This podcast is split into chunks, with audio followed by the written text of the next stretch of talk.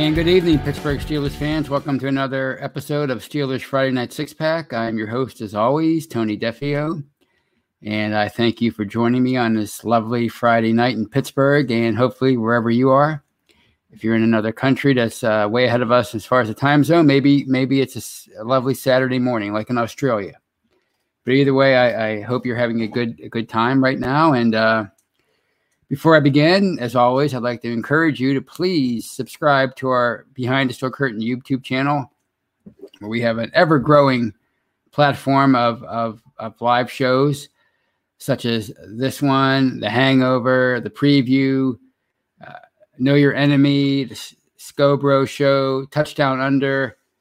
I can go on and on and on. And uh, you can also catch those shows live on Facebook as if you're on Facebook right now watching me uh, talk, you can you can catch those. Uh, we have a plethora of live shows both on YouTube and Facebook, and you can catch those after the fact. If you if you don't catch them live, you can catch them on any audio platform if you're choosing. I personally like I, iHeartRadio. Um, Apple's pretty popular. iTunes, you name it. You can find those those shows after the fact if you download them on on any audio platform of your choosing. And uh, it really helps us out when you do that. And uh, it's a our, our, our, platform is, is growing by the day. Brian Anthony Davis, Jeff Hartman, Dave Schofield, Michael Beck, Shannon White, Maddie Peverall, Jeffrey Benedict, Mark Davidson. Uh, gosh, Shannon, did I say Shannon White? Anyway, it's just, it's just a growing list of uh, person we have new people. We have new people. Uh, what Ian's talking about. Uh, we have fantasy football stuff, uh, all kinds of stuff, and of course, we have an audio only side to the uh, podcasting platform that we're, we're, everybody does a great job on. Let's Ride with Jeff Hartman, the Live Mic with Michael Beck, the Stat Geek with Dave Schofield.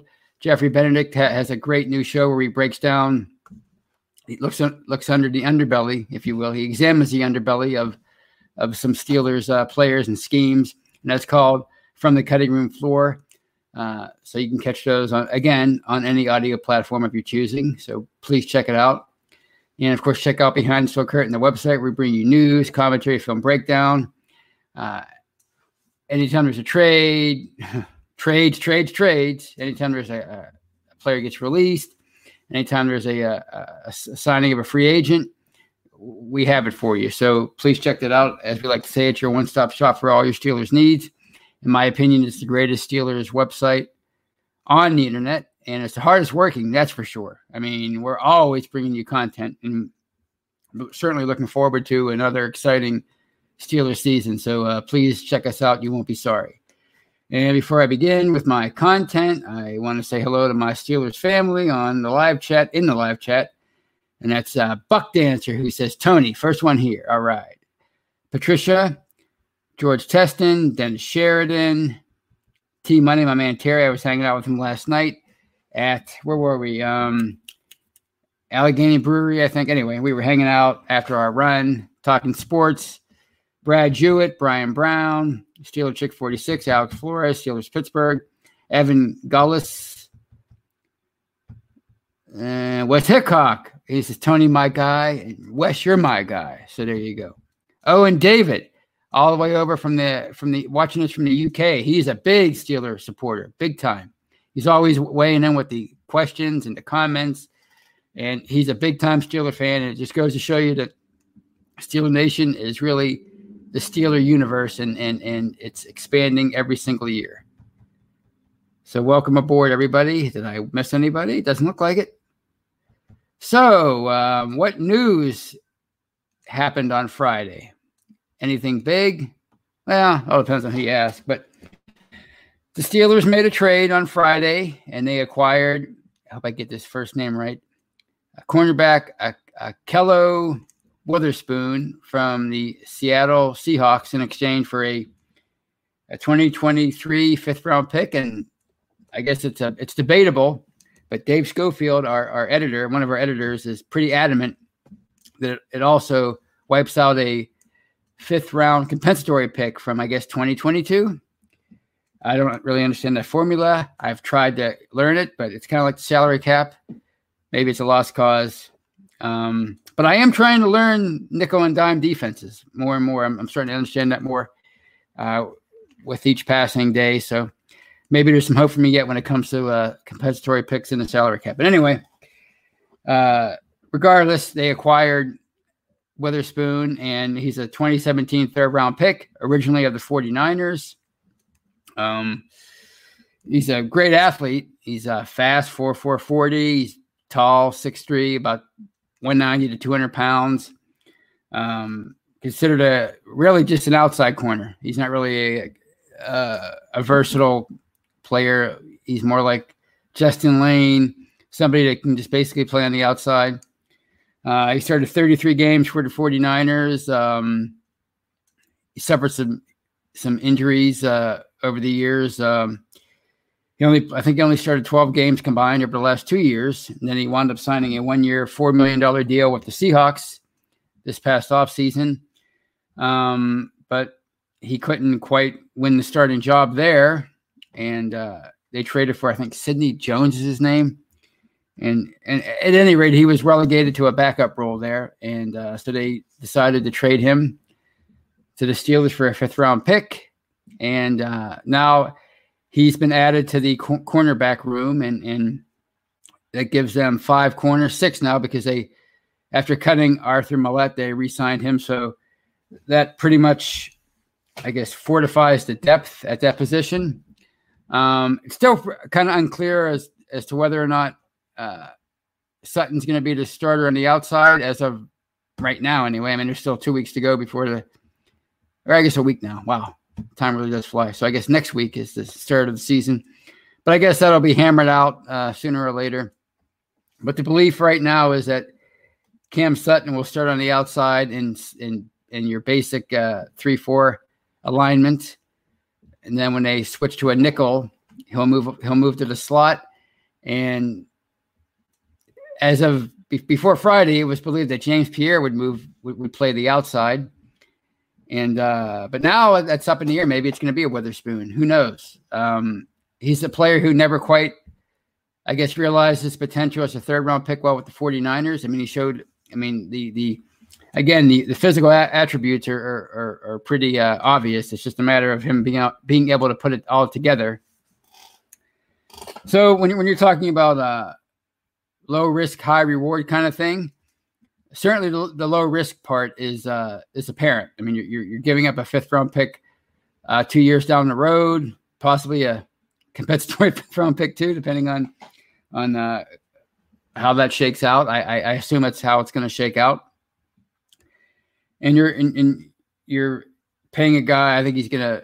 I think they have to pay like 2.5 million, maybe 1.5. I think I, I have to really look into that, but you're not paying him much for for 2021. He's a he's a one year rental as of as of now. So the low risk part is certainly there. The question is, will they will it be a high reward kind of a transaction? Uh, he hasn't really shown the indication of of being a player that that could could turn into that as of yet. Um, he has four career interceptions, 24 uh, passes defensed, but he does have starting experience. So um, I don't know what their plans are going to be again for the outside for for for when they go into sub packages or even even the uh, the base three four. I assume it's going to be Sutton.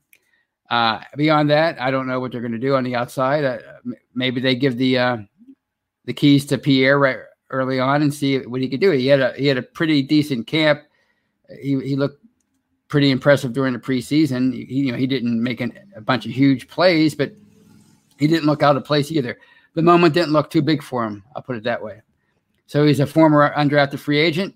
So maybe he maybe uh, they give him the first shot, and we'll see what happens. Um, from what I understand, uh, Witherspoon can only play on one side, so I guess it all depends on. Uh, I assume I assume he's uh, uh, Pierre's on or Sutton and Pierre are on the on the left side and Haden's on the right. I, I, don't know how that shakes out, but I would assume that's how it is. Otherwise, it, it wouldn't make any sense to bring in Witherspoon if all he can play is on the side that that Haden plays because Hay, Haden's a obviously a fixture over on that side. which I guess would be the right side. So, um, again, I I don't know what, what you know. I'm not overly excited about it, but it is nice to see them add depth. Uh, you know, Keith Butler said the other day, uh, before the uh, after they released Maulet initially, that you you know you can't go into a season with four cornerbacks. It's just not not smart. So now they have six. You know, so that's that's good from that standpoint. And and uh, Witherspoon again, he is a player of of uh, decent pedigree. So who knows? Maybe it was just a matter of of finding the right fit for him over the, over the his first four years. Maybe he wasn't the greatest fit in San Francisco. He certainly wasn't a great fit, as it turns out, in uh, in Seattle because they got rid of him already. They traded him away after one training camp in preseason. But who knows? I mean, Teryl Austin, uh, he's been promoted to secondary coach, so maybe he can uh, work his magic with him and and and develop in, develop him into something. But regardless, at least he has starting experience. So uh, if Pierre doesn't quite work out on the outside, at least early on, if he has some growing pains, and at least you have some uh, somewhat of a veteran in in Witherspoon, who's 26. At least you have that him to turn to. So, so there you go. They they have that uh the the depth now. So, is that their final move for the secondary? Um, I guess it would appear so. Uh, they they signed Karl Joseph, a safety, 2016 first round pick by the Raiders. They signed him to the practice squad uh, earlier this week and there's there's the belief that he's going to be signed to the 53 man roster once he clears the uh, COVID protocol. Uh, so I assume it's going to happen. Um, who who they're going to release to do that, I, I don't know. Um, I guess maybe somebody like UG3 would be a candidate as far as inside linebackers. I know they have six right now currently on the roster. That seems a bit much. Hopefully, it's not Tre Norwood because I'm kind of intrigued by him, and I think they like him too. You know, I mean, he is a seventh round pick, but uh, he seems to have uh, some upside there for a seventh round pick. So hopefully, it's not Tre Norwood. Uh, other than him or or Maulet, I don't know who else they would they would release to to bring in Joseph, but uh, they're probably going to do that. Um, as far as Joseph is concerned, I'm not really that. I'm not as excited about him as other people are because you know there are a lot of people who think he he was a reach as a first round pick, which let's face it, the Raiders have been known to reach for in the first round for players, and I think Joseph was probably more of a maybe a second or a third round pick as a strong safety, and he got picked 14th overall.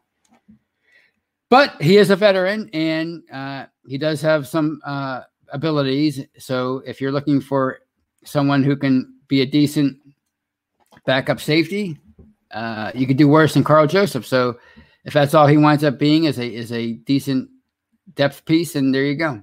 I'm not I'm not that uh, uh, ex- impressed by it, but but it is nice to see them addressing the depth issue. And it's like I've been saying um, all off season. The off season, it, it's a fluid situation. Just because they didn't do anything about depth in March or uh, during the draft or immediately after the draft or or even during training camp doesn't mean that they're they're not going to do something about it eventually and and now they're making these moves and uh they're all Kevin Colbert said a long time ago they're always looking at players they're always looking to make moves they're always looking to improve so it's just a matter of when they decide to do it and sometimes uh, it's not always about making moves right away it's about uh, waiting and, and, and seeing what, what, what develops, seeing who gets cut, seeing who becomes available in a trade. So you've seen that in the last uh, few days with them. Karl Joseph became available after cutdown day, so they they picked him up on the practice squad, and they apparently have plans to make him a uh, full time member of their roster.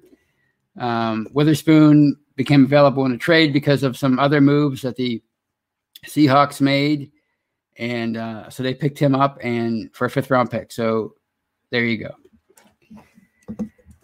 On that note, or having said that, um, I just wanted to address one more thing about about this before I move on to something else, and that's this this ongoing story, ongoing perception about Steven Nelson. Now, you, you realize the reason why the secondary is in such a flux is because, first of all, they they they you know, Mike Hilton left as a free agent. He was their starting slot corner, one of the best in the league the past few years, and that wasn't that was uh, expected. You know, he was gonna. He, they couldn't work out a long term deal with him, so he was uh, eager to join hit the free agent market. He did. He signed with the Bengals. They had a plan, and that plan was Cam Sutton. They they, they re-signed him. They signed him to a. They, they gave him a raise. That was the plan. He was going to be the new slot corner. But not long after that, uh, the rumors surfaced that they were looking to either trade Steven Nelson, or if they couldn't find a trading partner, a suitable a trade, they were going to cut him. Well, once they once you heard that, you knew he was going to get cut. Once you put it out there that, that you're either going to trade a player or cut him if you can't find a suitable trading for him, then you know you you, you pretty much destroy the trade value of that player. So you knew he was going to get cut. And eventually, a week or so later, they they released him, uh, not without some controversy, uh, consisting of his um, some tweets that he, he put out there. You know, please, uh, you made your decision. Don't hold me hostage. Uh, please move on, and they did eventually. But not long, not long after Nelson went public with his uh, his uh, dismay over the situation. Uh, but the belief was that you know Steven Nelson, when he signed here in 2019, uh, he immediately be- became a, one of the better cover corners in the NFL, and there really wasn't much talk of him regressing that much in 2020. But then all of a sudden, um, and he seemed to grade out fairly well with you know sites like uh, Pro Football Focus, if I'm um, remembering things correctly. But he certainly was a really good starter for them for two years. Then all of a sudden, they cut him, and there's this again this perception that he, that that first of all that he wanted a uh, a contract extension, which apparently was never in the in the works, and that that they went to him and asked him for a pay cut to take a pay cut, and it's been verified that he he was never approached about a pay cut. So uh, there's that perception. There's also the perception that, that suddenly he, he was this he was a, a a a liability as a cornerback, which nobody ever really mentioned for his, the two years that he was here. You know what really the, the real the reality of the situation was with Steven Nelson is the Steelers were in, in salary cap hell at the start of the uh, calendar, the new NFL calendar year, and they had to make some tough decisions, and there really weren't many options for them, you know, as far as restructuring. Um, so uh, they decided that they couldn't justify paying Nelson $8 million, which is what he was doing base salary for 2021. So they decided to move on from him. It was a tough decision, but they made it and they had to live with that decision. But this, this, this, that Nelson was somehow either a, a, uh, a, a uh, disgruntled player or that he was an awful player on the field, those are just not true. You know, so I just wanted to clear that clear that up because I think it's it's an ongoing narrative that won't go away for some reason. And I think a lot of it has to do with the fact that he went public with his um, his disdain after they decided to to move on from him, but they wouldn't release him after after they couldn't find a, a good trade training partner. So I just wanted to put that out there because it's actually true. It's been verified. Kevin Colbert himself has said it. We just couldn't uh, justify. We, we we couldn't fit Steven Nelson under our salary cap, and this is back when their situation was really bad in March and April. It's a, it's gotten a lot better since then. Um, uh, you know, they've worked a lot of magic making room since then, but I guess at the time, perhaps they couldn't s- see that happening, so they had to move on from Nelson, and they did. So I just wanted I just wanted to clear that up because I think it's it's it's definitely a misconception by from, from a lot of fans that, that, Nelson was either a disgruntled employee or a bad cornerback, and neither one of those are true. And at the uh, 20 minute mark, I will uh, take time now to say goodbye to part one of this episode of Steelers Friday Night Six Pack. If you're watching me live on YouTube or Facebook, don't go anywhere. I'm not going to, I'll be right back. If you're listening on an audio platform, as I always say every week, thank you for downloading part one. And uh, I ask you very kindly to please download part two because I will be right back for this episode of Steelers Friday Night Six Pack.